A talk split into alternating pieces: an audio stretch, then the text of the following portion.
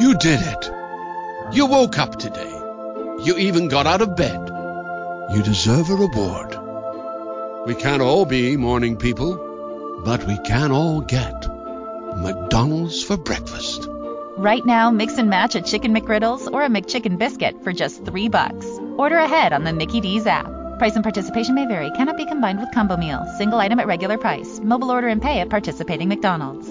Ba-da-ba-ba-ba. Ladies and gentlemen, welcome to the Phoenix Club.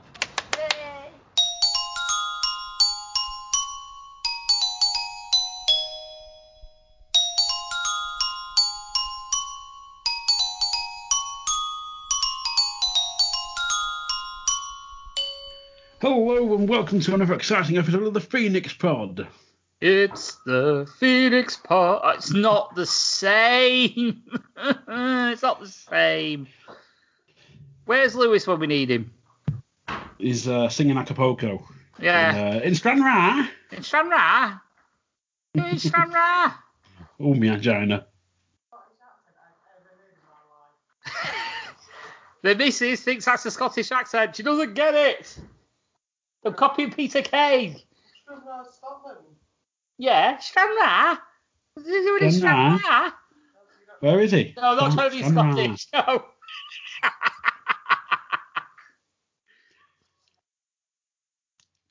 So, yes, I am, of course, your host, AXC, joined once again by a man who is half, a man. Did we get it? I think so. Yes. Well, to be fair, actually, last week we were in, we were actually in sync on the last episode on the Mount Park story, so somehow, I don't know how. I don't know how it's six, some sort of magic, some voodoo somewhere. Maybe it's thinking, do you know what? They've been trying for three years to get this right. We got it right last Christmas at the brew room. We did, yeah, but we was in we was in the same room. That's different. This is this is a COVID friendly podcast now, so we have to sort of be at a distance here. So yeah, it's very difficult to do. In fact, before I do anything, I just need to make sure I'm on the right microphone setting. Oh goodness Yes, me! I sure- Oh, that's good then. There we go. I Oh, did it one week and I I didn't realise it was recording from a laptop rather than from an actual microphone. So I listened back to it and said, that sounds weird. oops. Not the usual good quality that we have. But anyway, he's a man who is allegedly, stu- well, he is stupid, he's allegedly sexy, and he's called Flinders. You stupid It's sexy Paul. Flinders. It's Paul, it's Stu- Paul, stupid sexy Flinders. It's me, it's me, it's stupid sexy Flinders, and today I'm wearing not nothing at all. Funny enough, it's a Budweiser T-shirt, which is actually probably one of the best T-shirts I've ever bought from the amazing shop called Primani. Other shops are available. Hold on a minute.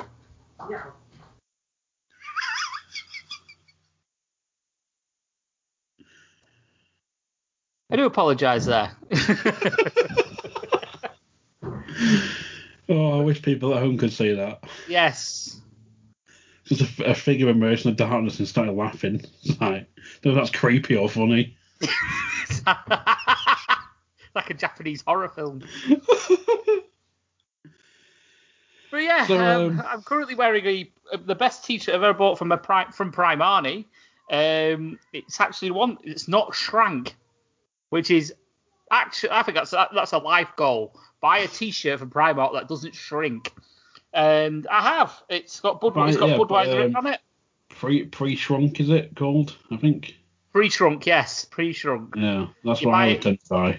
Yeah, so you, if you're an XL, go for a free XL and then wash it, and it should fit you perfect. So But yeah, I'm wearing a Budweiser T-shirt today. Nothing other really. brands are available, Other brands are available. so we don't get sued. Ah, well, I'm pretty sure that the said said company that I've just mentioned will go. Hang on a minute, he said oh, the company name. How dare he? How dare he encourage people to buy our product? But then, but then all the other beer companies will be like, how dare, how dare he encourage people to not buy our product? Well, put your logo on a T-shirt and I might buy it then. So, uh, of course, if you've been listening to the uh, show the past 13 episodes. Yeah, we've been doing it a long while now. Uh, you'll know that we covered season one of uh, Peter Kay's Phoenix Nights. We then moved on to that Peter Kay thing, including the pilot of the services. yep, we And now we're back at the Phoenix Club with se- series two. Yay! Our bread and butter. But you know what this also means, doesn't it? The It watch the DVD extras on that Peter Kay thing. Oh, I did watch that. Yes, I did. Yes, yeah, we always wanted to mention this.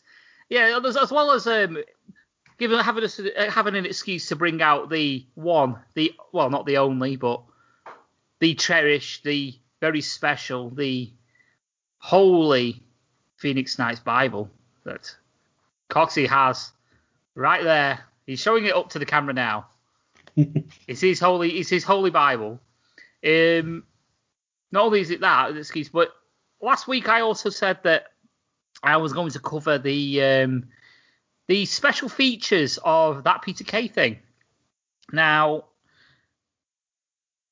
I was going to do a five minute bit on it, just to you know go over it. Now I've watched these episodes, this, this these special extras, and all I'm going to say is watch this space.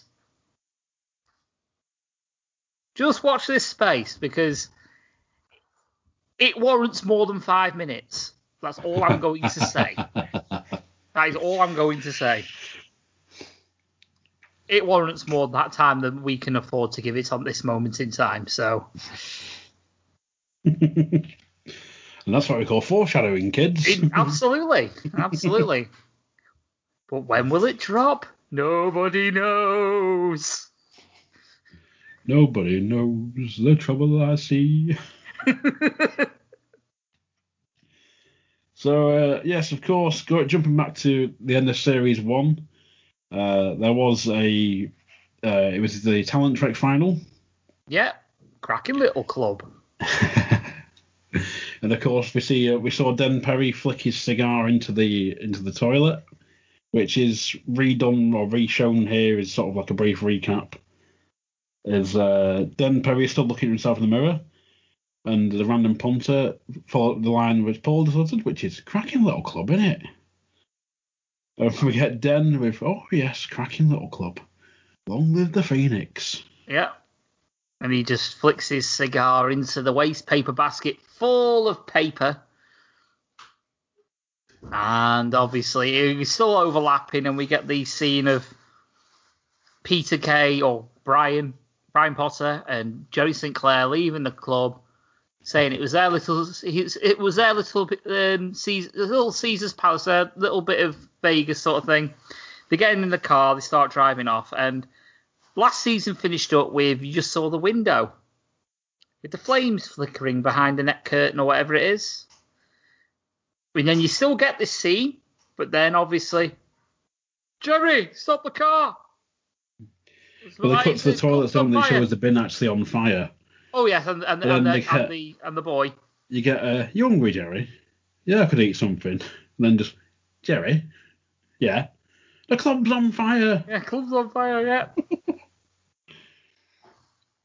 and then we so just then we see uh, we're outside the Phoenix Club. We see uh, two fire engines. We got a police car. There's uh, Brian mortified. Not again. Just a quick note on that fire brigade. Now, I did watch the commentary, and I'll be brutally honest with you. There's not that much info-wise about the episode that you get from the commentary. That's not to say don't listen to it because it is absolutely a scream. They just rip on each other constantly. um, but um, there was a little, one little tiny tidbit I took away from this. It was about the budgeting that they had for this episode and the fact that they could only afford one fire engine, Right. but there was two. And how they managed this was they drove. They had one fire brigade facing the when the when the in one shot they had the fire engine pointing the one direction. Then all they did was basically reversed it and turned it round, and that was your second fire engine on a different shot. oh dear. Very good. So that's good. how that's how they got away with two fire engines, but only having to pay for one. So then we get uh, young Kenny runs over to Brian we get a group of on- onlookers stood there eating kebabs. As the fireman walks over and says, Can you move back now, please? That's my club. That's my That's club. my fire, My that. fire. That's my club burning down. but then we see uh, everyone's favourite Kenny Senior stood next, having a fag next to an occupied Oh. fireman. I don't need a suit. I've got special skin. Asbestos. Asbestos. Doctor the baffled. Genetic freak me. and the fireman's wanker. Wanker.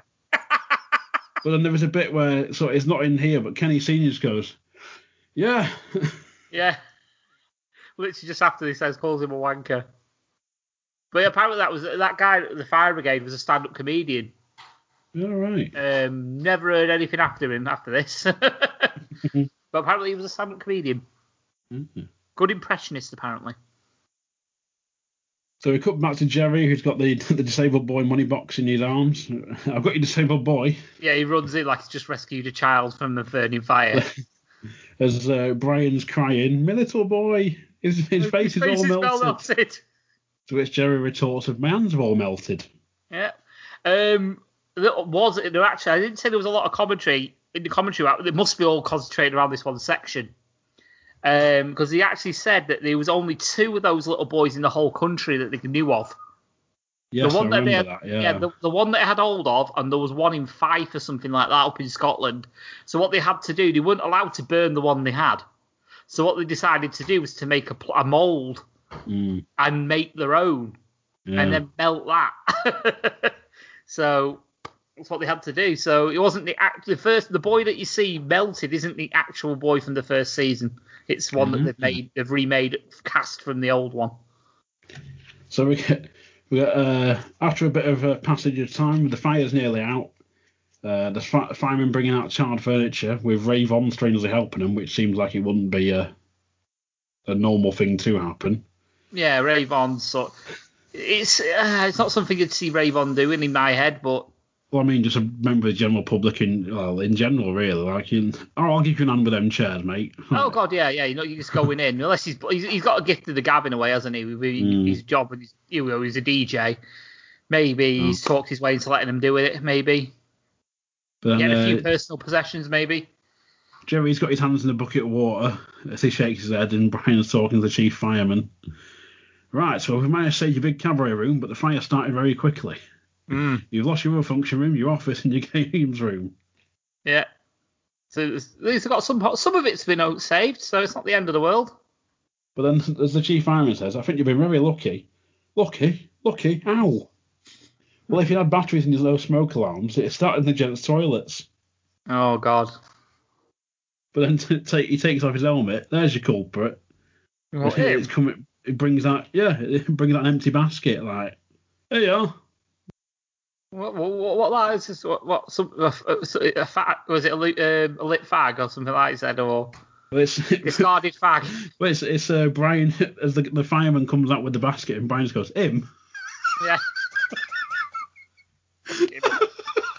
what him? But then he's like, discarded fag. Discarded fag. And then Les and Alan come over. And he's, Les, Les says, what's happened? Oh But God. then, in a wine you couldn't get away with nowadays, No, you or would probably ever, as Brian says, points at fireman. he actually points at fireman. Someone queers, burnt my club down, Leslie. You'd no way get away with that now. Which probably explains why it's not on reruns. It is occasionally, though, to be fair. It gets, Mm. At least once a year, it does get shown on Channel 4 Hmm. when they have like a sort of Peter Kay appreciation night thing. Yeah, I suppose. Yeah, he just put a disclaimer. that It has it has humour that was actually funny, and it is still funny, but sensitive Mm. lots may not like it.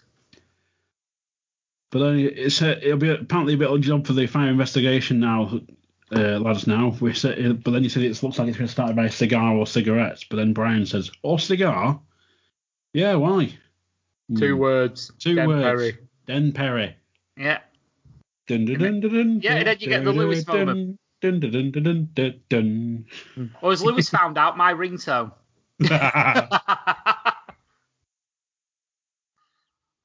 so uh, we get the opening credits and we're outside the magistrate's court.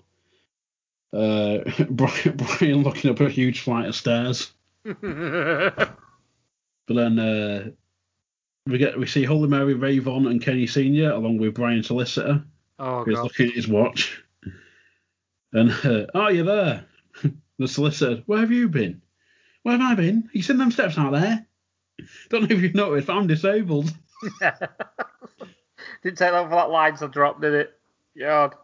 but then some guy sort of like barges past him in a way, doesn't he? And he's like, "Oh, you get bent. I'll put you on your back." Yeah, the, the brief, there's like a brief for someone to call. He shushes him and he's get bent. I'll put you on the bra- on your I'll back. put you on your back. It's a disgrace. I should sue. but then he, he notices Holy Mary and the others are there, and he's like, "Well, you're lucky you're running, running late." And he sees them, and he's like, "What do they want?" Well, they're your character witnesses. Them? Where's Jerry and the others? Not made to make it. Well, I don't showed- know. I phoned them all. so we've got Holy Mary, Mother Teresa. What is it? Uh, yeah, sweet, oh, sweet baby Jesus, Mother Teresa, and Billy Liar and Miami Vice. They'll throw the key at me. oh god! Apparently, the, the suit that Ray Von's wearing actually belonged to Peter Kay. Ah. As far as uh, from what I gathered on the commentary. It's like a. It's, we best sort of describe it for people at home. It's like a baby blue suit, isn't it? But very, very 80ish, like big shoulders, and he's got like a. Was Shades dressed on. like um, a bit like Tommy Vercetti in GTA Vice City, like baby baby blue suit, shades on, and like it's almost like a, a flowery or like Hawaiian shirt or something underneath. Yeah. Yeah, he looks very, he looks very 80s Miami eight, in the 80s, very Yeah. very much so. So then we end up in the in the actual court itself. Brian's with a solicitor, and we get court is in session. All right. It's a bit sim Brian. Can't rise. Not Not happening. happening. As the court calls Kenny's uh, Mr. Potter's first witness, Ken, Kenny, Mr. Kenny Dalglish Senior. Dalglish, Dalglish. Where's he got that from? oh, I'm going down. I'm going down. Throw the key at me. Well, we Throw the get key at me. Senior we, we missed that. We missed. We missed that. It was in the corridor when it was a, the first ever Potterism. What's that? It was, uh, it was when he saw, t- saw the character. It says, "Oh no, they're going to throw the key at me." Oh, mention that. Did you? Oh, Yeah. oh I thought I, I missed that. I missed that. But yeah, I thought yes, bright. Uh, the first Potterism. We should make a counter. We should make a counter of how many Potterisms there are in this series. Oh, don't. Just melt your brain. yeah. So uh, Kenny Senior walks the stand. He's got medals on his jumper and salutes the judge as he walks past. he's then standing in the. He's sitting in the witness stand, taps his nose and points at Brian. As he gets given read the uh, the rights and. Do you swear by Almighty God that the, the evidence you give to are the truth, the truth, nothing but? Oh yes. Which then we get Brian. I'm going down. I'm going down. Oh, Just sinks into his chair. So then we get the end of the trial, and uh, Mr. Potter, yes, I consider all evidence that's been put before me taken into your account into account your counted testimony. You undercover military work in Vietnam, and Your you glittering boxing career. gl- uh, boxing career even. However, for the forging of insurance documents, your negligence, negligence towards fire and safety, it's the judgment of this court that you are no longer fit to hold a license to trade alcohol. Oh no, you can't take my glove off me. No, Your Majesty. I'm nothing without my glove. Don't do that. Tell him. Get him. Oh, by the way, that's number two on the Potterism. What's that? We're calling him the, Your Majesty. Oh shit, yeah. So then uh, we're- back outside the Phoenix Club. We get uh, we hear "Don't cry out loud" as Brian sits in the car park staring at the boarded up fire damaged Phoenix Club. Yeah. As uh, we hear a voice, "Excuse me, son, I'm looking for the Phoenix Club. He used to be around here somewhere." As we see uh, Den Perry sat in the back of a Jag with one of his cronies driving. Yeah. All right, Brian, didn't see you there. I think you need some air in your tyres. He's a twat, isn't he? But then so Brian's like, what do you want? You got a nerve showing your face around here. What do you mean? You know what I mean, you arsonist? You caused all this. Careful, Brian. That's slander. That is. You don't end up back in court. I heard they took your license off you. Still, at least your customers are happy. They're all down at my place. Just keeping them warm. Just keeping them warm. Ra- Rather be warm than well, done. Oh yes, business is booming, booming. Oh Brian, pop inside and see if my jacket potatoes done. Drive on, Terry. Have a nice day. As Brian gives him the finger, saying, "Have a bit of that." Hey, go on, hey. Is it Terry or Tariq? Uh, Terry. Terry. I don't know Yeah. why. Every time I hear it, it's Tariq. Tariq. I, I don't know. Dunno. Might be the way, is it? Maybe, possibly. So uh, Den drives away. Brian's left staying at the club, and then we get we're back in Brian's house. We're sat just flicking through the TV channels, Yep. and uh, we get a Kilroy type program with Bob Carolgees and Spit the Dog. I'm sorry. I'm drinking. I'm drinking. Bob Carolgees. Here we go. Oh yeah, take a drink. Every time Bob Carolgees is mentioned, you have to take a drink. But so yeah, sat in the audience, caption on screen: "Mummy's baby, Daddy's maybe."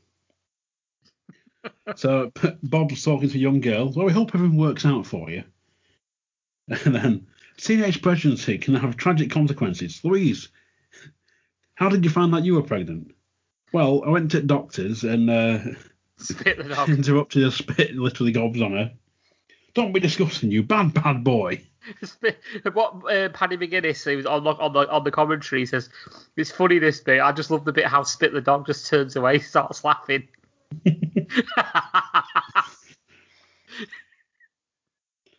Uh, and then we get the so Brian Channel flicks. We get the Armchair Superstore Shopping Channel, or Yeah. ASS for short. Absolutely, and we've got the uh, Northwest tonight's very own favourite Paul Crone on there. Is he the one wearing the umbrella hat? He's the one. If you're watching it, he's the one on the left.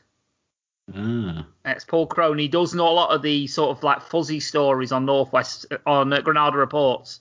ah, right. So he does like all the funny stories or the this is this this is Marjorie and she's doing um, ten thousand miles for you know uh, some sort of charity I even can't think of off the top of my head.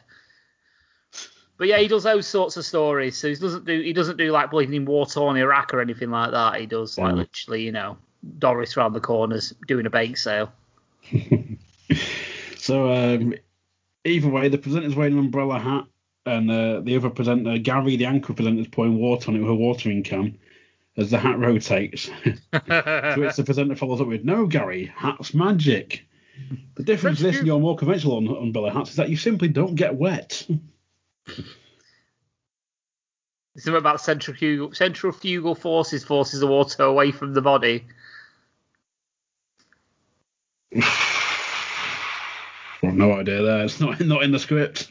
So I'm sure, I'm sure it, it could be like a Mandela effect, like we discussed the other day. Uh, I'll, I'll come to we'll that at cover the that. end. We'll cover that later. But um, yeah, I think it must be something like. Cause I've always figured out that line is something like Paul Crone talks about centrifugal forces forcing the water away from the body because of the way the, the hat spins. But right. I don't know. That's com- I don't know. It's weird. I'm sure he says that, but obviously you've got the Bible in front of you, and the Bible is not wrong. So uh, we jump cut to the hallway and we get Brian turn, turning his answer machine with "You've no new messages." Yeah. And Brian just stares at it, evidently in like a bit of a depression because he's lost his club. Yeah, he's got. He's, he's lost. He's basically stuck for something to do. Mm. And Peter Kay was on about saying these sorts of things are sort of like the scenes were his favourite because he likes sad comedy. Now I think this was brought up in one of the commentaries for like Leonard or something like that, where he thinks when it's sad, it's actually funnier in a way. And I'm like, I don't get that. Yeah, it's just sad. No, well, Peter, I think people know our, our thoughts on the last two episodes that Peter Kay thing, and if not, you can go back and check him out. Absolutely, check him out before you hear this one. But um, yeah, he says all this this sad humour is funny. I thought it's just sad. It's nice though. It's the way it's built though. It's it's built. It's, it's building the foundations for the rise. So I quite I like it needed this section. I feel unlike Leonard and whatever, it was just a pure like. "Ugh." And Mark Park. ugh. But Uh, this, well, like, get- yeah, it's needed. we get Gary doing the voiceover. The price is on the screen now. There it is now. Where does this product come from again? He's like, South America. God bless South America. you need something like this, and they're available in, as it cuts to the Phoenix Club, the exterior, as Brian's out collecting litter in front of the club. And uh, it cuts to reveal he's wearing the plaid umbrella hat I've seen on the channel. Yeah, he's actually wearing it, and it doesn't look so big on when it's on the armchair superstore. But when he's wearing it, it's like he's got a massive fucking. It looks like a cone head with some. It's like some- it's it's almost like he's got like a wok on his head. yes, upside down walk, spinning, with some sort of like pylon sticking out of his head. It, it looks ridiculous. but he's there litter picking outside his club. But the problem the problem with this episode for me is like we jump we go from this like quite like Bri- Brian's in a depression sort of thing, jumping straight into Jer- Jerry Sinclair Oh, singing heavy black bin bags. oh, it's one of the most heavy duty songs. black bin bags. Yeah, it's one of the most iconic songs of the um, of Phoenix Nights, really. Come and get your black bin bags, do do, on offer till December. So uh, for those unaware, we get Jerry Jerry singing. This is to the tune of Men in Black. yes, it and is. uh, he's working in Asda with Alan, who's playing the the uh, keyboard, and uh, he continues singing "Come and get your black bin bags." Alan gives him a wink or a nod or something like that. They're long and black and slender, heavy duty black bin bags, no matter what your gender. Heavy duty black bin bags with a bi or straighter bender. I don't know why it's funnier when you when, when the way you recite it like William Shatner.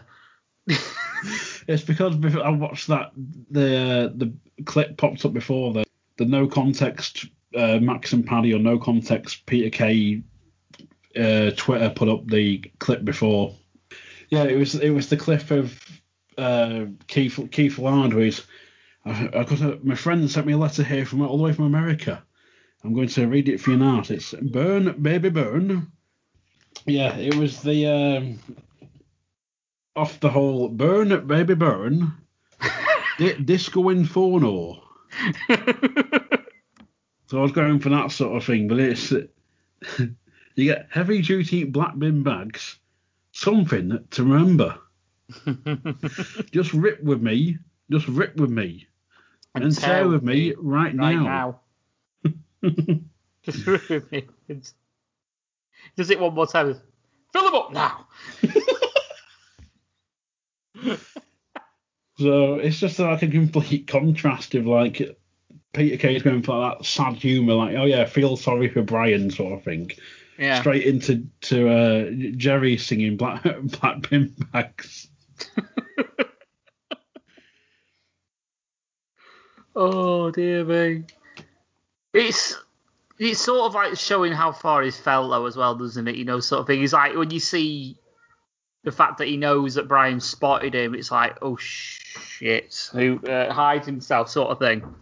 But he can't because he's sort of like in a in a prominent place, right in the Yeah, it's like a big display, isn't it, sort of thing. But then Alan sort of sees him and just like smiles and nods, like Yeah.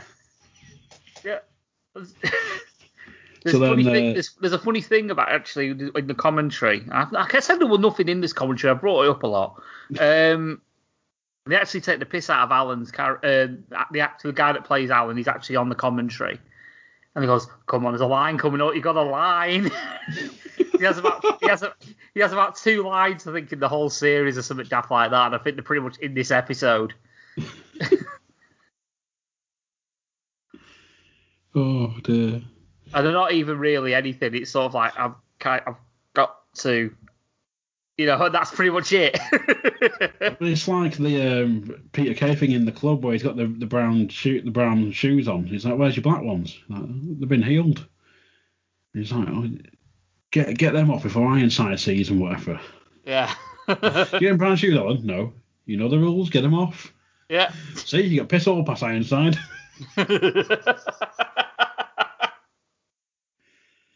So, but yeah, we're still in Asda in the cafe now as uh, Brian, Jerry, and Alan are sat around the table together having lunch. Brian's got a large fish, Alan's got a sandwich, and Jerry's got a salad and mineral water. yeah. Pissed them out of a small tin containing tablets. What are you doing? Herbal medication, then, from my For the libido. libido. I get early morning stiffness. Peter just goes, aren't we all? Well, he doesn't. He sees Oh, a copper yeah. bracelet. What's that on your arm? Copper bracelet. Aids fitness and mobility. Does it? Better get two for my legs. Have you come here to take the piss or do do, do shopping or take the piss? Bit of both. For both, yeah. I think two of my best pals end up like this, singing in Asda. and where do you suggest we sing? Because there's nowhere else to. Is, is there? what do you mean? It wasn't me that burnt the club down. No, but you're cutting corners. I had to cut corners. It was, it was from my third club. Premiums are sky high. They were through the roof.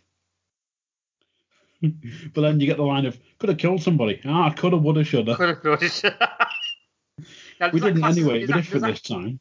does that count as a Potterism because he's used a th- phrase in the wrong way? Um, maybe. Maybe, yeah, because coulda, woulda, shoulda is sort of like, yeah, I should have done something. But he's like, you could have killed Well, someone. yeah, could have killed I should- I coulda- somebody. I could have killed him. I should, coulda killed killed. I should have yeah. killed him. Should have killed him. Yeah, yeah, we'll call it a Potterism. There you go. We're up to three. we had to go to VAR for that one. So, uh, what do you mean this time? As Brian says, I'm reopening the Phoenix. We're going to reopen the Phoenix. Yeah, you and Alan and Are you on some sort of medication? I am, Jerry. Two tablespoons of ambition, three times a day.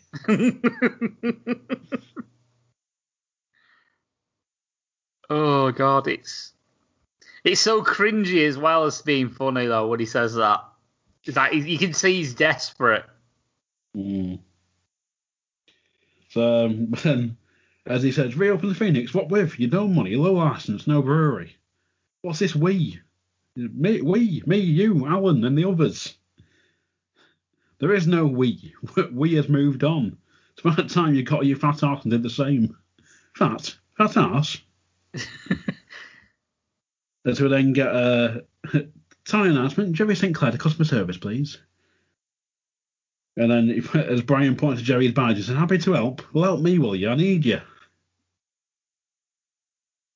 He's like, Uh, he says, if you want my advice, sort of thing. Is it, is it like something like move away, start so, oh, start for- again? forget the Phoenix, move somewhere else and start again, sort of thing, yeah.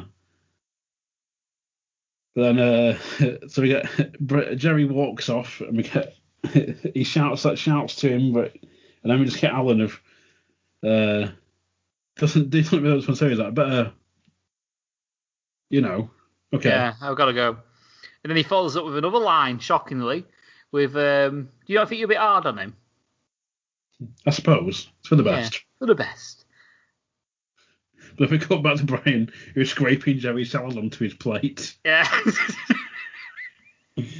So I'm, getting, I'm, I'm wondering who paid for that one. I bet it wasn't Brian. wow. So then uh, Jerry's back singing, but this time we get corned beef, Yeah. which is a loose parody of Call Me by Call Me by Blondie. Standing beside his tin, tin the corned beef, opened the can and cut, it's cutting into it as he sings. Ah, ah. You see, I don't think it was Call Me by Blondie because he wanted Call Me by Blondie, but was told no, you couldn't have it because it was too expensive. Ah, I've got, I've got Call Me by Blondie here in the script. Ah, he wanted it.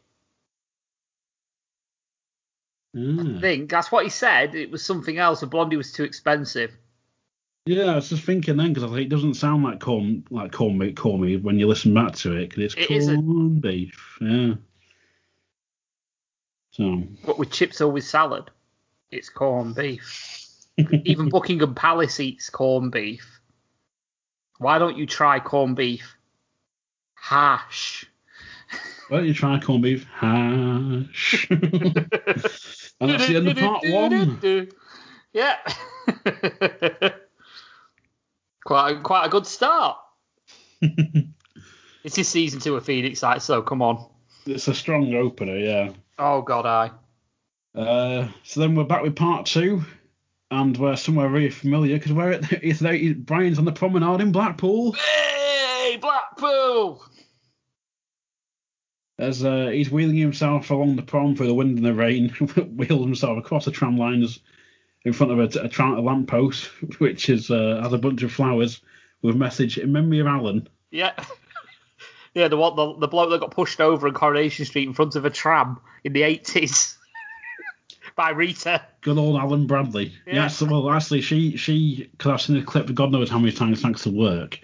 She's like running away from him, and she runs out and like Yeah. misses the tram, and he runs out and he just catches the side of it, and it kills him. Oh, that's it. Yeah, he didn't push it. He didn't put. He, yeah, he didn't get pushed, but it was at the other end of the promenade. mm. If you have watched it, it's actually outside near where um, the Claremont is in Blackpool. It's near there. oh yeah. If you look at it, you can see all the the wall. Ah. See, So- this is what, these are things you get when you're local. you notice these things. So uh, we see an establishing shot of a hotel, which is La Ponderosa. Yep, which is the Lyndene in And, uh, Blackpool. Throughout, we hear we hear uh, reprise "Don't Cry Out Loud" played in the Wurlitzer. Yep. Yeah, it's the same song from before, but with this Blackpool twist to it. So then we see Brian enter the reception area. There's a guide dog for the blind collection box in the shape of a Labrador, sim- similar to the disabled boy box. Yeah, he gives it a pet. But then we hear the, the girl behind the reception desk is on the phone. Oh, for fuck's sake. And we went for a fish supper, took him back to his place, drops his trousers, couldn't believe it. anyway, he just about to get the vinegar strokes, his bloody mobile goes off. and she sees Brian and says, Can I call you back, mum? Hangs up and, Yes, can I help? As Brian wheels forward. Uh, There's a is, note. uh, is uh, Hoss around? Hoss. Who? Hoss. Hoss. Frank. Is a cart right? Frank Cartwright? Now, there's a thing on this um, in the commentary where Paddy McGuinness notices that Peter Kay's looking in completely the wrong fucking direction. so when you see the lines, the lady's obviously on one side of the counter, and Peter Kay's looking fucking elsewhere. he's, uh, he's probably reading his lines, something like that, which is on below sh- shot, and he's looking down and he's he's, re- he's reciting it.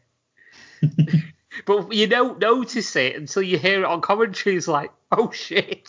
yeah. he's, gen- he's legitimately just like off elsewhere. So uh, the receptionist shouts, Mr. Cartwright. You say, What? There's someone here to see you. What? Who? Where?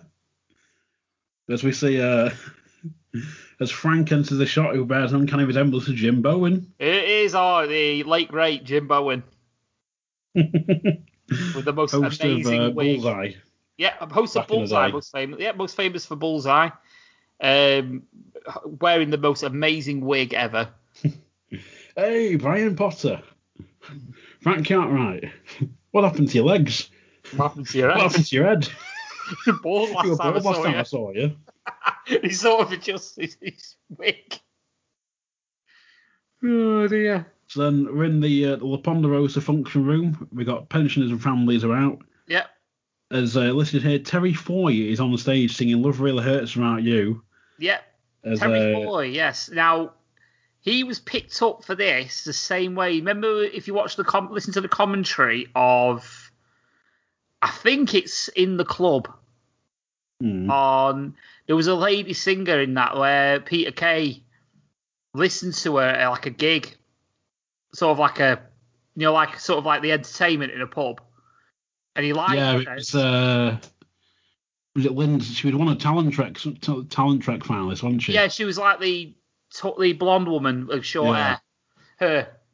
Her. Um, now he met him the same way, but he has like sort of like a trademark that he does, sort of like a unique sort of thing that he does, where at the end of certain lines, or not necessarily at the end of a song, he'll sometimes do it in the middle of a song. He sort of goes "Sweet," or something like that, which he does at the end of the song here. Well, it's. Um, I remember there's. Where is it? It's in this bit, and it's, because I remember them talking about it in Yeah. the the bit. It's not. It's not mentioned here in the script, but I remember them sort of taking the piss out of it in the actual commentary Yeah, because Peter just loves how like high pitched he gets or whatever it is he does, sort of yes, thing. Like, exactly that. Yeah, Peter, Peter just loves the tone that he does and how he just pulls it out of fucking nowhere, essentially. So, But it's uh, completely random. I love it. But the Brian and Frank are sat in front of a window overlooking the prom, and we can see the illuminations behind them to give you the sort of time of year. So it's between like September and November, roughly. Yeah, they were saying when it was filmed, um, they were doing turkey and tinsel, and when they were there with the filming crew, they were there for three days. This, and this is on commentary, Mm. and the old lady, there was like a big punk, like coach party of old ladies there, and they thought they were there to do entertainment for them. and after the third day, they were not happy. they were fuming because they thought, you know, Peter Kay had come to do some fucking commentary, uh, comedy for him. No, obviously Jim, Bow- Jim Bowen's there as well. Yeah. and apparently Paddy McGuinness was there as well, just because Jim Bowen was there and he wanted to meet him. All right. Weird. yeah. So, uh, but we get sort of mid mid conversation of like, he was a devil, wasn't he? Mm. But then the Brian retorts with, "Who can hit him like a frog, like a frog over a pump?" they were happy days, weren't they? I can't go back. Can't go back. But then as Frank reminisces, saying, "I'm glad I'm out of Clubland now. This is what this is why I've come here." It's uh, I've got this place, 16, 69 bedrooms, en suite, making a fortune here. I love the way he said- mile for nothing. I love the way he says on suite because it's proper northern on suit. I've got a I've got a bar, bistro, a children's play area, Solarium. sauna, solarium, li- li- lift to all floors. the luxury. If, if, if Carol's leg pays out, I'm going to get a jacuzzi. oh yeah, jacuzzi. Yeah, I'm gonna get Jacuzzi, jacuzzi. that's the one. But um, me and my brother were like sort of joking back and forth a bit at one point, and we sort of both pointed out the the fact that some ho- a lot a lot of hotel windows in Blackpool still advertise like a colour TV as part of their their thing for like the the rooms. There's Like still some now. facilities, colour TV. There's still some now that do it. like some of the really run down guest houses. If you walk Mm. down the side streets down where between Lytham Road and the Promenade, and you Yeah. look at some of the hotels down there, some of them will still have look. They've got like the sticker of like an eight ball in there. It's like we've got pool, things like that. Yeah. I've got, I remember back in the day, if you had a pool table, that class you was a sports bar. Mm. So, uh, yeah, I'll tell you what the future is. You're listening to me. The future is everything under one roof. Look on there, see? Sunshine indoors. Shows him a beer mat. The Ponderosa, sunshine indoors. I like that. Very good, Frank. It's It's, catchy. it's got Frank's boat race in the middle of it. You're forgetting I'm blacklisted, Frank. I've got not, I've not got a brewery. They won't touch me. What have I got here? Bottles and cans. That's it. Don't need a brewery. Don't need it. It's, it's not what they drink, it's where they drink it. Neither of them. Oh, Frank, I've not got a license. Neither have I. It's Carol's name over the door, but I call the shots. Yeah. What you need is a fall guy. he says, you got, you, you say you're working from behind, and then there was, I don't know if this was like a little um, private joke or something like that between the, um, the guy that plays Kenny Senior Mm. and Peter Kay. Because he turns around to Peter Kay on the commentary and goes, bit like your doc- your last doctor's appointment, wasn't it? And Peter then- Kay sort of giggles at it, but you can tell it's like, mm, yeah, I'm not too pleased about that. but then, uh, so the, the sort they're sort of talking about that, saying, "Oh yeah, think about it." But anyway, make yourself at home, enjoy all the facilities. We'll sort you out when you leave. I love the way he points out his fingers out like he did a bullseye as well, though. Sort of like, bus fare home. So Yeah, then, uh. We're still in we're still in the Ponderosa. Brian's got his he's in his hotel room. Uh, he gets like his, his diary, and uh, he's going down through got- names got and he's got a names and numbers. He's got a sea view as well. Look at the luxury there. Yeah, On suit, sea view. Jacuzzi. Jacuzzi. No, it's not paid out yet. Not quite. But um, I don't know if you noticed, but as, as he goes down the, that, the the book, the some of the names and numbers are blurred out. Yes, they are. Apart from one, which I can't remember the name of it, it's something like Jack or Dave or something. It's no 800 number. And I kept meaning to Google it to see what it like what it went to, if anything, or if it's like just like pulling it's pulling out like a dead line because it's like 20 years old or whatever. But it might have been like a Phoenix Nights hotline or Channel 4 line or something maybe. Dare I ring it just to see what it is for the next episode? I think you should. I think I will. Just to see what it is. Even if it's just a dead number, we'll ring it to see what it is. So, uh, but anyway, we get to, he gets the two names and a phone, a mobile number, which are Max and Paddy. B. so we're, uh, so then we're, we're in, somehow in a in a minibus as uh, the sing along to the TV's Minder. What a tune that is, by the way. I'm sorry, but it is. I'm taking no apologies for that. Minder's theme tune is a fucking banger. Oh, it's also Chorley FM. To be Yep, fair. coming in your ears. Chorley Uh, FM has got to be the greatest radio station of all time. Let's be honest. Let's be So, honest, really. what started as a fictional station. actually ended up being a proper station, but the music was just non-stop banger after banger. it really was. So, the fact of the um, matter is, as well, you can get somewhat of the um, the the playlist on Spotify as well. So it's like you can recreate it just without the Chorley FM coming in your ears, without Paul Leroy, sort of like. so, uh, but we get a shot of Max's mobile, which is an old like 3310 is it, or 3210, yeah, just aging the program for you. which uh, has Ironside on the display, but they can't hear it. So then gets to another name, uh, which is Les Campbell. Well, back in the La Ponderosa, gets another name, Les Campbell. yeah, Les. What are they doing? But on one of those mobile meat wagons, you used to get it like on car boot sales and They've still got them on car boot sale. The one that used to be at Windike in Blackpool, the guy was still there with the same get up, microphone, the lot, everything Yeah. like that.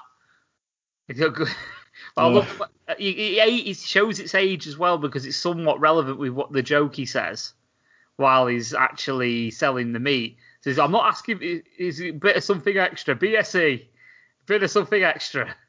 But this is real, real, this is in sort of like reference to the um, old the um, mad cow disease sort of Ah. um, thing that happened in the late nineties. Mm. Um, but there was another, there was loads of names for it: CJD, mad cow disease, and there was fucking what that um, BSE as well was another one for it. Yeah, right. Um, but yeah, but something extra. So I'm not asking. Was? I'm not asking for nine or eight or something like that. I'm, I'm not a full bag there. I'm not asking eight quid. I'm not even asking seven quid. Six quid a lot. And I'll tell you what I'm going to do. I'll throw in a pig's dick for the dog. As he holds it up. And a bit of a delicacy in Thailand there, my love. As his mobile rings. Hang on, excuse me a minute. Hello? Hello, Leslie? Brian Potter. Hey, uh, Brian. How's it going? Bear in mind, he's still on the microphone. So then we we get uh, we're at a crossing and we get Kenny Senior. Oh god, this He's is, dressed as a lollipop man. this is funny. Whoa, whoa, whoa, whoa! Where are you going? There's two lads trying cross. Yeah, and he's put his stick out in front of him. Just Shot just run out like that. There's nothing coming. Oh, we can't be too careful. Come on, we're going to be late. Better late than dead.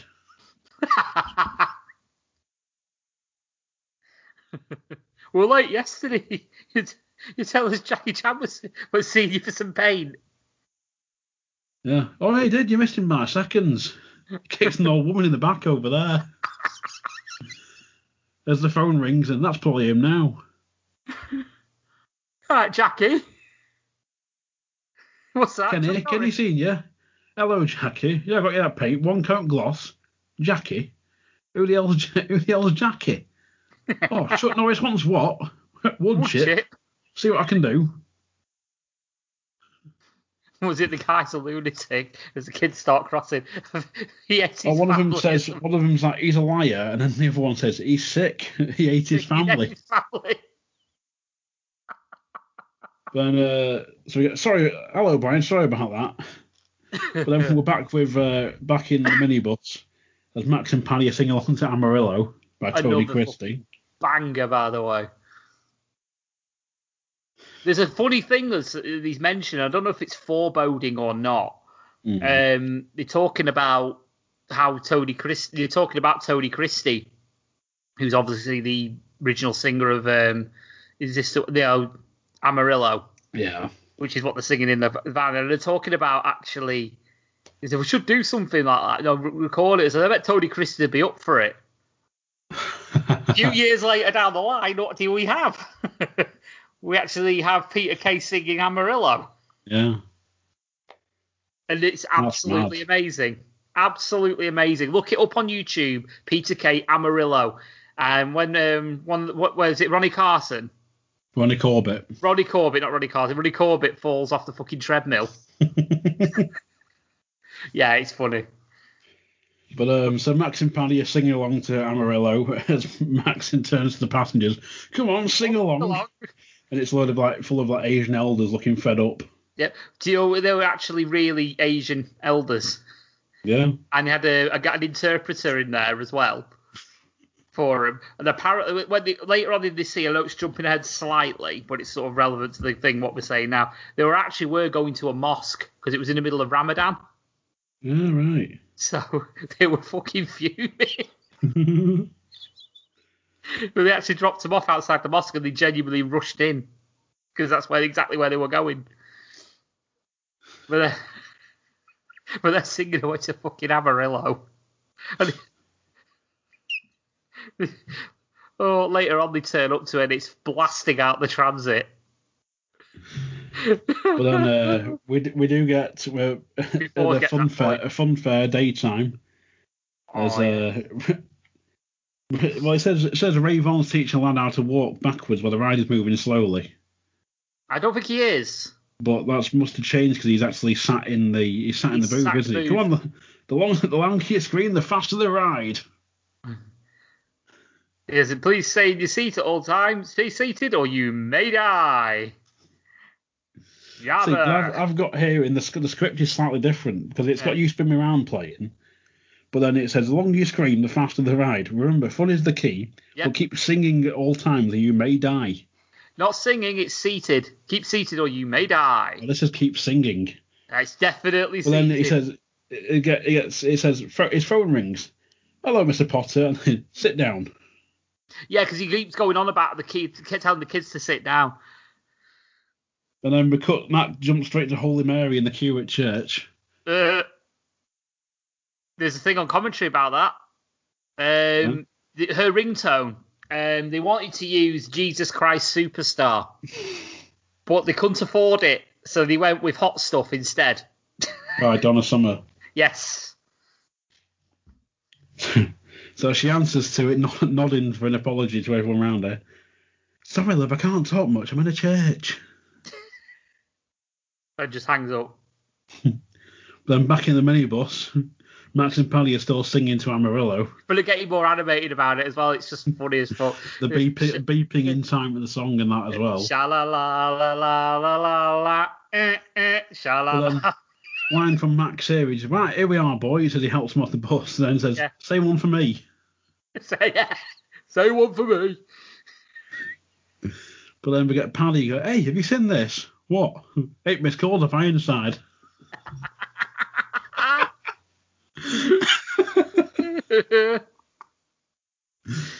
oh, fuck's sake. The next thing you know, we cut away to the, from the van to the front of the Phoenix Club with an old Peugeot 405.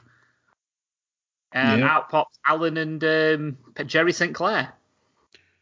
We forget, we get Jerry saying, Look at that. What a bloody shame. Yeah, you just see the the, build, the building boarded up and uh, graffitied on and all that. But Alan, Alan gets his third line of the episode, which is, I know. Yeah.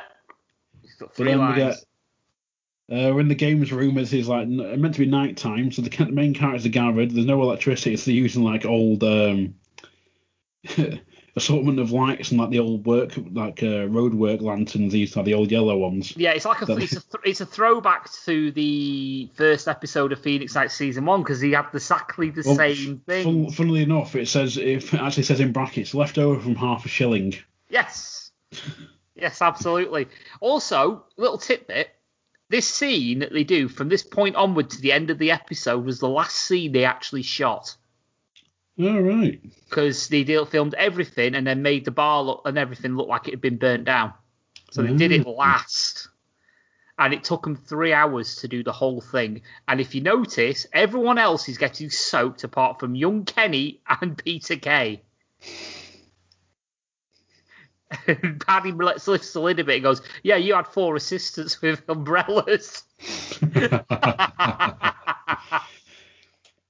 But then we get Jerry who asks, "What are we doing here anyway?" And Alan's fourth line of, "You'll see." Yeah. It's all it's pissing it down as well. Just while we remember, just for the um, mood, it's absolutely lamping it down like monsooning. and apparently that wasn't planned. It was it Mm. just happened on the day and it just made it better. Just incorporated it into it. But so Jerry chimes in with, "I missed my power yoga for this." But then sees everybody surprised by the fact that everyone's there. It's like, bloody hell, look who's here. Let me guess. Brian.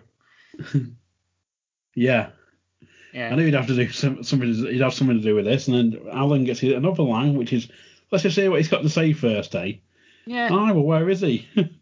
As we see some doors just open, and then we hear the theme from Black Beauty.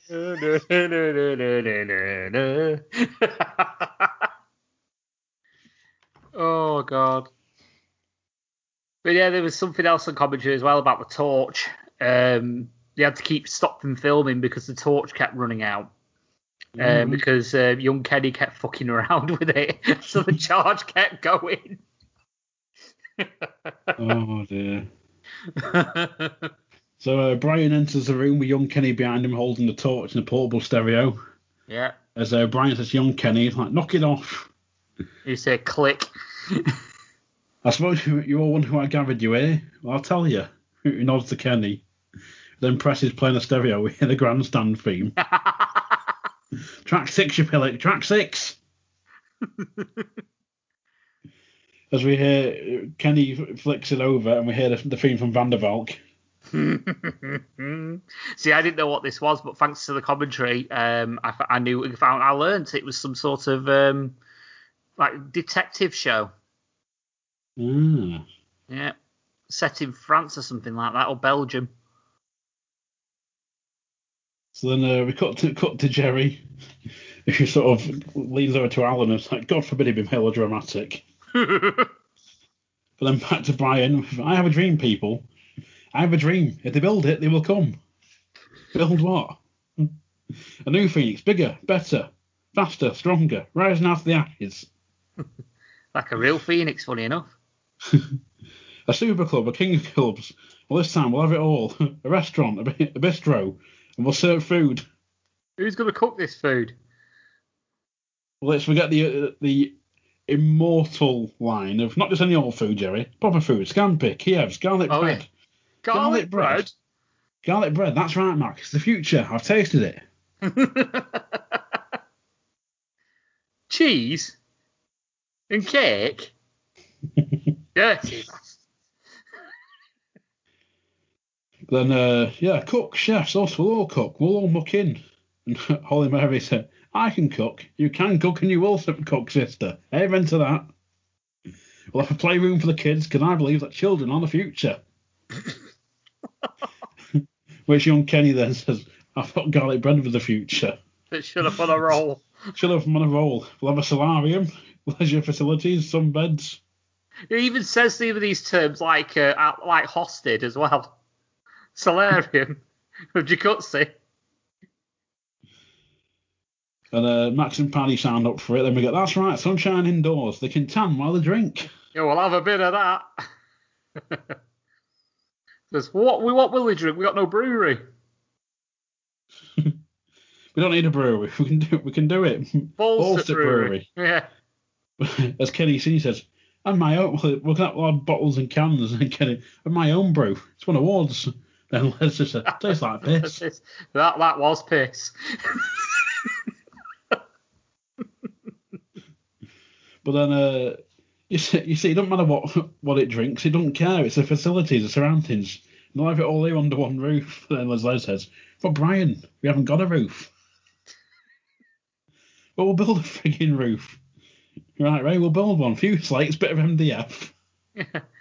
Changing rooms it I'll do it in half an hour. but uh, like I say, Ray Von's like saying you can't use MDF. Uh, they just and he, he, um, Brian just talks over and just stops him where he is. But then, uh, as we go, you see this rain? The rain is a baptism for the new Phoenix. I've told you, Brian, we've all moved on. We've all got new lives. You call singing ours down a life. He's selling meat at the back of a wagon alive. Lying to kids. That's not living, that's existing. But what you don't notice as well is uh, if you look, you have to watch it to know it. Is um, Kenny Senior sort of smirking at Les as Yeah. Peter Kay as uh, Brian says something about him, and then Brian just obviously lays into him, and his face just drops. He's like sort of sniggering, and also he's like, lying to kids alive. He's like, oh shit. so then, this is why I watched Jerry's, it four Je- uh, times. well, uh, Brian's saying, I can't do this without you. And this, as Jerry reminds him, you can't do it because you've got not your license, you've been banned for life. Ah, Jerry, that's right, I've been banned for life, but you have not. You haven't, have you, Jerry? You could be a new licensee. No cutting corners out your gaffer. As everyone turns to look at him, it's, me? Yeah, you, Jerry. You are the licensee of the new Phoenix. I'm not getting any younger, Jerry. My running, My running days are days over. are over. Take the baton. Run wild and run free. But then, I don't know what's yours. Say yes, Jerry. Say yes and inherit what's rightfully yours. so then, uh, Jerry accepts. As Brian says, I know you won't let me down, Jerry. But then, whilst it's still like a pretty much like still a smouldering like building, we get the actual new new licensee plaque, which must have gone up in record time. yeah, going up on chipboard. There's a let's see your name there, Jerry. And uh, as he has the paperwork, he's got young young Kenny bent over. yep. And you just see Peter Kay sort of looking back and sniggering to himself. So he hands he hands Jerry a pen. There you are, Jerry. What do you think? Aye, smashing. they should stand there on the dotted line, Mr. Licensee. And uh, Jerry signs the paperwork, making it official. Yeah. I think that's pretty much the episode, apart from The audition. the auditions. Yes, so we are back to the auditions. So we get a uh, the backing music of every little thing she did is magic, and Brian and Co are watching a female magician. Yeah, which is is it Ted Robbins' wife, I believe. Not too sure because I was trying to like, look at the details on IMDb, but I couldn't find anything. According to the commentary, it could be just be a joke, but it didn't come across that way. Uh, but apparently, it's Ted Robbins' wife. And Oh, right. part of them taking the role was get her a small part in the in on it, so they gave her the audition at the end. So uh, we've got three doves on a perch. She produces another one from a handkerchief. It flies off towards an extractor fan, yeah, and uh, you just hear it literally as it like gets like minced up. she looks on horrified as we cut to Brian and the others, just covered in do- in like blood and yeah, with blood feathers. feathers, yeah. The music It's- stops and Brian just spits out a feather and follows up with next. Next. and that's your episode. That's episode one of series two. Yeah. Oh, it's good to be back. A welcoming return to form, I think, for the uh, Phoenix Nights Oh, absolutely. episodes. I mean, we've had a month of Dross, let's be honest. And then get this, Oh, and it's like uh, two episodes, one- two weeks, yeah. oh well, I thought you meant. I thought you meant. I was, I was thinking then of like Peter brain file, like Peter Kay in general, because I was like, well, that covers like 14 weeks for that Peter Kay thing. But yeah, like a month of Leonard and Mark Len- Park. Yeah. And then you got this, and it's like, it's so good to be back. To have Brian Potter again, it's like, yes, so good having the whole crew back together. yeah, it's it was it's like I said, I struggle. Like I said on Mark Park, I watched it twice and I couldn't watch, could bring myself to watch it a third time. it was just I had no drive to do it, no motivation because I just did not enjoy that episode. I watched this episode four times. I watched it twice today, and it was I I I can't get enough of it. I'd, Well, quite happily um, sit, I'd quite happily sit and binge the whole series in one go. I thought it was one of them where I, I thought more happened at the end. I always forget that it end this. Excuse me, this episode ends how it does. Mm. In terms of like him just signing the paper, I'm like, yeah, you're licensee now. Great. yeah, a lot happens in this from the club burning down to um rearrange sorting it out and there must be like a few months of time had passed this whole episode. It must be months. And I think they do a really good Peter Kay does a really good job of sort of like wrapping up a month and sort of like the space between Phoenix Club 1 burning down and the start of Phoenix Club 2. Hmm. I think they do a quite good job of condensing it into the key moments in a way. Like for example, you got the bit the Peter Kay's spiral into depression. Not Peter Kay, sorry, Brian's spiral into depression. Yeah. And then you sort of like have the moment where he, he gets the idea, goes, fuck it, I can't sit on my arse anymore. Goes to tell his second in command in a way, you know, you know, Jerry St. Clair, and Jerry goes, fuck off, I'm not interested. Yeah. And so he sort of like goes to Blackpool for a break to see his old mate, and he gives him sort of an epiphany. It's like, I can do this. And then he starts making plans in his head while he's still in Blackpool. Rounds, the, rounds up the whole gang, and it's like, right, here we go. Mm. And obviously, he's now winding it up and winding it up. And now, in episode two, we're going to put the little toy mouse on the ground and see how far it goes. Well, it was. Um, I was just looking at the book. Then there's like I, I know what's coming up in well part of what's coming up in episode, episode two. I fucking love episode two. Oh, Um, God. But love yeah. I, I always forget this episode just finishes with him signing over uh, Jerry becoming licensee and that's it. But then, like, I always forget that like Black Bin Mag's in this episode. I was before I watched it back, I was like, I'm sure that's like a later episode, like episode three or something. I was like, no, it's episode one. Like, episode shit. one, where when they've all split up from episode from the Phoenix Nights burning, Phoenix Club burning down. Mhm. To yeah, so there's that transitional period of sort of like them coming away from it and then coming back. So yeah, see, episode one is that sort of transition period, sort of like we fucked off and now oh you've enticed us back in, which also kind of shows in a way that the Brian Potter has some sort of charisma to be able to wind everyone back. And I mean, he's nearly got the full crew. There's no, there's only one barmaid that didn't come back. Oh, maybe in Young Mary as well. Yeah. That didn't come back. So there's that. But then obviously we're going to get heavy later on, which is going into spoilers in a way of a few extra people coming in. hmm But we'll save that. yeah, we'll we'll save that for future reference. Absolutely. Um, but going back to like you were saying before about the Mandela effect, because I remember Yes. I messaged you guys about it when it, Yes, happened, when it happened to me because I was watching it, and I remember reading about the, the hotel they used, the the pond for the Ponderosa, it been like coming up in the Gazette of like Phoenix Nights Hotel up for sale or like sells for however much, and I was I was looking at it going, I'm sure that wasn't the hotel they used. No, I mean it's it. The, the giveaway is a big blue, like sort of like paintwork, um, because it's very distinctive on the promenade. There's not a hotel like it, with the exception of the Big Blue Hotel, but that's you, you can't miss that. It's next to the freaking Pleasure Beach. Um, but it, yeah, it's the Lyndene, and I was like blown away when Coxie told us like I he didn't think it was the Lindy because I've always lived like like five minutes away from that hotel, and it's like yeah, that's the Peter Kay hotel. Every time I went past it, that's that's the Phoenix Nights hotel. So I've Well, always associated with it. Yeah.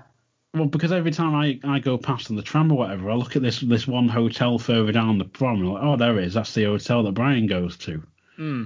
And I'm sure there's like it must be in the, the extended or the the alternate and deleted scene or something where he go he either goes past that hotel or he goes into it or something. So I'm sure it's under a different name. So I whether won't be that's where I've got it from or not, I'm not too sure. But I can never remember actually seeing La Ponderosa as the, the Lyndene from watching it. Like, I wouldn't. I wouldn't be shocked if there was a scene in the extended because I've not seen the extended cuts or deleted scenes. If there's a bit where he goes into a gift shop and the hotel that you was thinking of is right next door to them gift them, to them um, gift shops, which is Yeah. the nearest ones to that hotel. So it could be a scene where he's actually gone past in his wheelchair, past that into the guest thing or into the gift shop or something like that, or past the gift shop.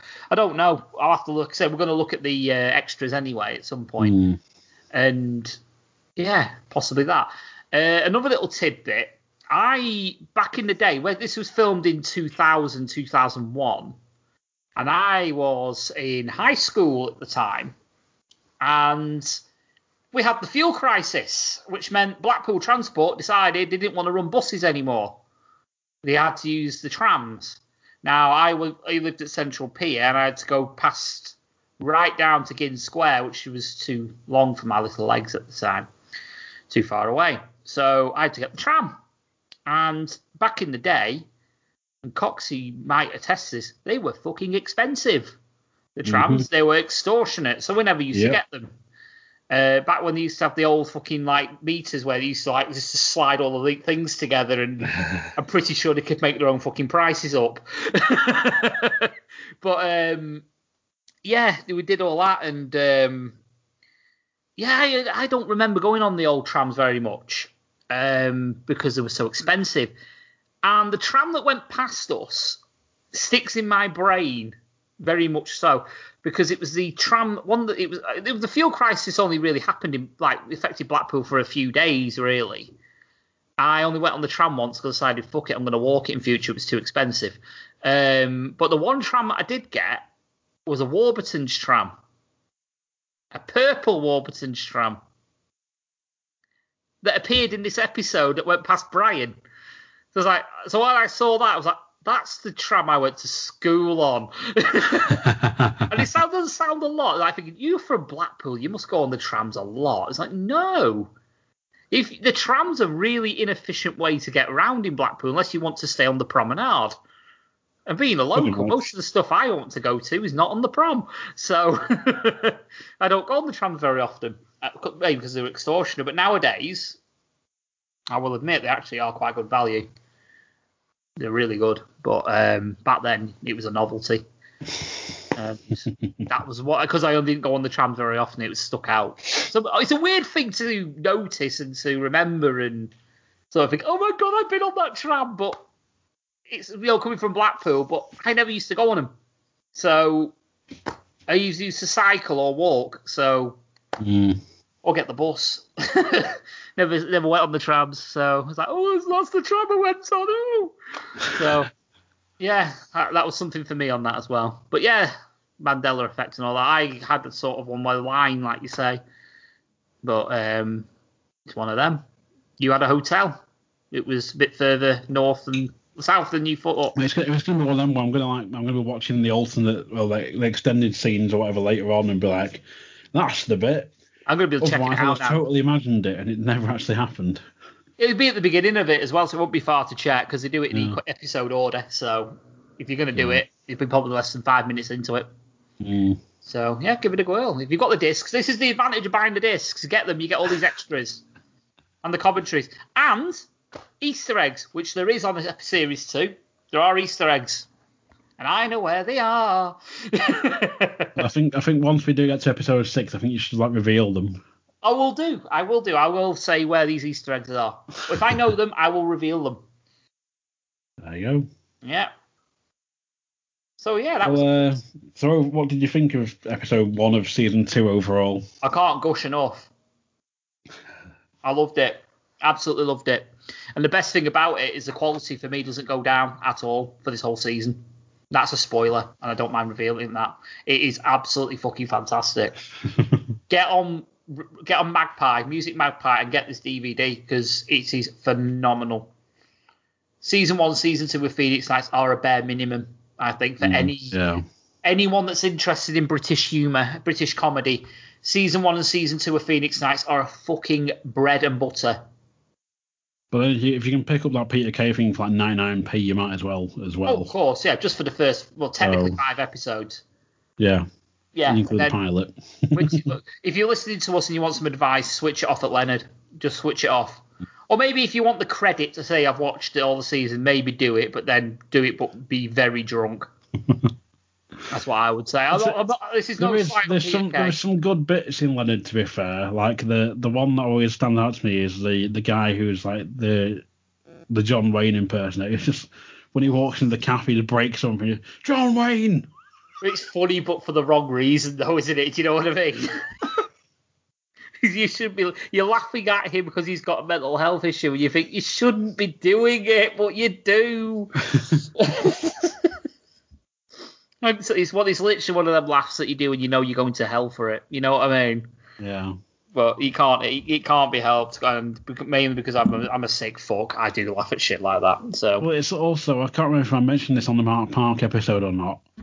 If it was on, if it was recording at the time, but the the woman who plays Ruth in that episode is also the same woman who plays the reporter in episode one of season one it is, yes. of No, Just Racist.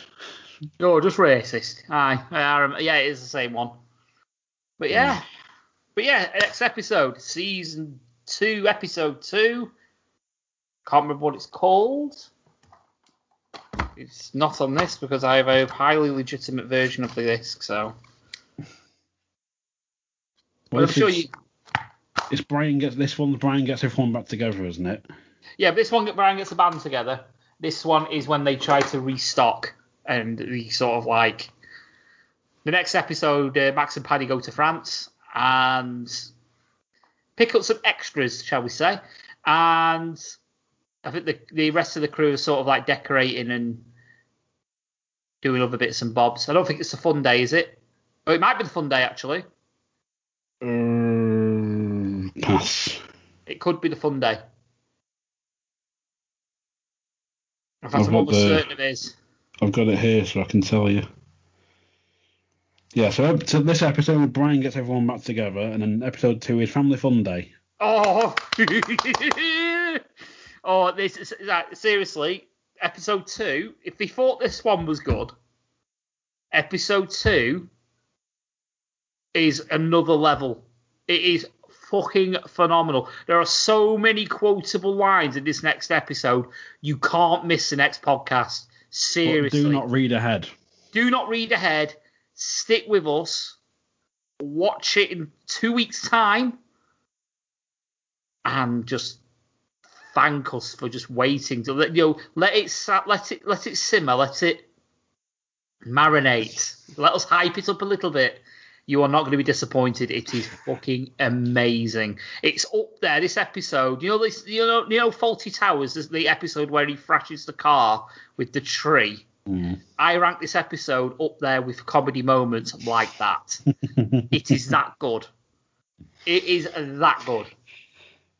Considering sort of what I know, what's I can I can think what's coming now. It's one definitely not not to, re- not to be missed. It's not to be missed. I mean, it's the, I, I, I can, I can rem- almost remember this episode like now. If we wanted to do a podcast about it now and record it now, I could do it now without watching it. That's how much I memorize it. I will probably watch this episode six, seven, eight, nine times. That's how much I like this episode. Well, b- before you go off and watch it seven, eight, nine times, whatever, Yeah, you best give yourself now. some plugs. Oh yes, I had to give myself some plugs. Yeah, so you can find me on the UK RAD Live podcast. We're on all the good podcast catchers out there. We are overdue a new show, and funny enough, I've got something clicking in my head for next week. Um, but yeah, as, as yeah, you can find us on Twitter at UK RAD Podcast. We are on uh, Facebook. We're on YouTube. You can find our back catalogue there. Just look for UK RAD Podcast. And you can also find my alter ego Steve at Steve AOT GTMP on Twitter, where I tend to take the piss out of Rogar. But other than that, yeah, it's over to you. Cool. And of course, you can find the Lost Art of Podcasting on Facebook. We're on Twitter at Lost Art Podcast. Uh, we don't have a Phoenix Nights, well, Phoenix Pod Feed. separate feed or anything because it's too much to manage at the moment. um, but any uh, email or anything, just get find it on there because we're under Lost Art Podcast and I always reply to people if I can. And uh, we're also on Instagram at Lost Art Podcasting. You can find us on all good podcast providers, including Spreaker, Apple Podcast, Spotify, Stitcher, uh, name it, we're on it pretty much. Yep. And of course, you can also find us on Podchaser. As I, I've still got to give you them numbers. but speaking of which, I've still to be fair, I will plug the podcast that Steve and Rogar are on. It's at Treason No for Compounded Treason No Plot, which is a actual play homebrew or uh, D&D podcast. There you go. Yep. So, uh, well, for the Phoenix Pod, I've been AXC. And I've been stupid, sexy Flanders. And I think the all that's left to say is next. Garlic bread. Oh, sorry. Next.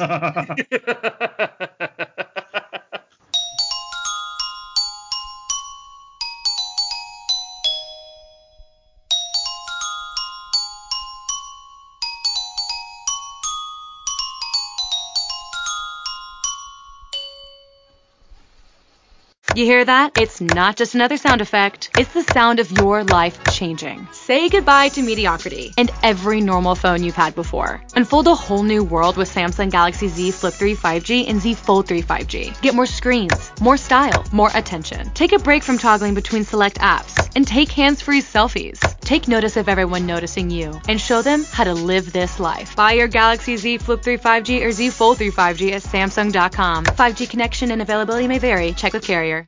Oh, ladies and gentlemen, today's opponents on Man versus Train. At the crossing, we have Rick, a 175 pound frustrated man who's running late for work. And on the tracks, we have Bull, a million pound freight train that takes a mile to stop. Let's see who comes out on top.